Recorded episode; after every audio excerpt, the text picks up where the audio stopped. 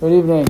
So we'll uh, finish the conversation about uh, milchik and fleshik bread. We talked, uh, we mentioned the other day that Shulchan Aruch Paskins and siman tzadi zayin in in Yoreh De'ah, this isser of creating a bread that has that's tam fleshik, so the tam and milchik in it, dairy bread or fleshik bread. Um, but quotes two possible heterim. One is both explanations of the Gemara's ex- exception of ke'ein tura if you make the bread in a way that it's either very small, like the ayam and it's a very small amount, so you're just going to eat the bread and be finished with it. So again, that's not a problem as long as it's a very small amount, because not to be left over for something else and make a mistake. Or the possibility that it has a, some type of special shape.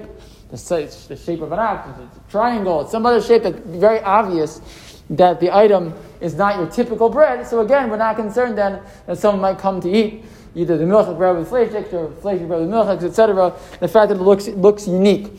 The Maharit adds that this, according to the Pischei Teshuva, he writes, this is only going to work, he says, in your own house. This is if you're selling it, then maybe people won't know this unique shape. It's not going to help anybody, and that's not going to uh, solve our problem. Um, and, and, and, therefore, he says this is only good, this is only, again, it's only private. It's not going to help in other situations. However, the Pri Chadash quotes um, another scenario, and that was a situation of a town where they would do this. They would use, uh, you know, fat instead of oil, and they would have their flesh, these like fleisha cakes. And he said that everyone in the town knew about it. And since everyone in the town knew about it, again, that, that mitigated the concern because it was something people knew about. And once it's something that people know about, so then we don't really have to, uh, have to be concerned about it. Um, one of the, the questions people also ask is, this, yes, this applies to bread, but what about other bread items, what we call pas haba'ah b'kisnin, cakes and other, other things. We have lots of dairy cakes. We know all kinds of dairy cakes. Uh, Entenmann's, right, is, is you know, probably our most famous. So this, those are all, all milk, right, to, to apply to pas haba'ah b'kisnin. So uh, there's a machlokas in the, in the, in the about this. But we typically assume one of two things. Either that the whole din doesn't apply to pas haba'ah b'kisnin, and if it does, um, even if it does apply in scenarios where everybody knows that they're both milchik and of examples of this item, so you don't have to be concerned. So, for example, everybody knows that Entenmann's products are a dairy. Everyone knows that donuts and things like that are dairy items. And since everyone knows that, there's not really a concern that those items would be a problem of, of, of milchik bread. Ah, exactly. Baraka is different shapes. We're going to talk about it in one second. So, so, the, so the truth is that the, the OU uh, has this, they have a number of articles online about this, this topic. And they point out a couple of things.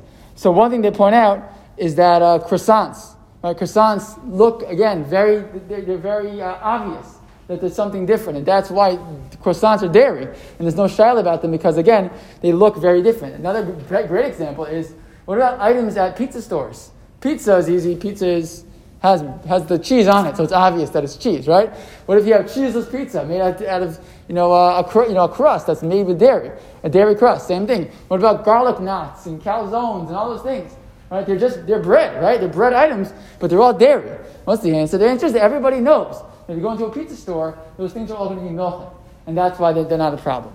Um, one other, and probably maybe the most famous example of dairy bread is, very good, Thomas's English muffins.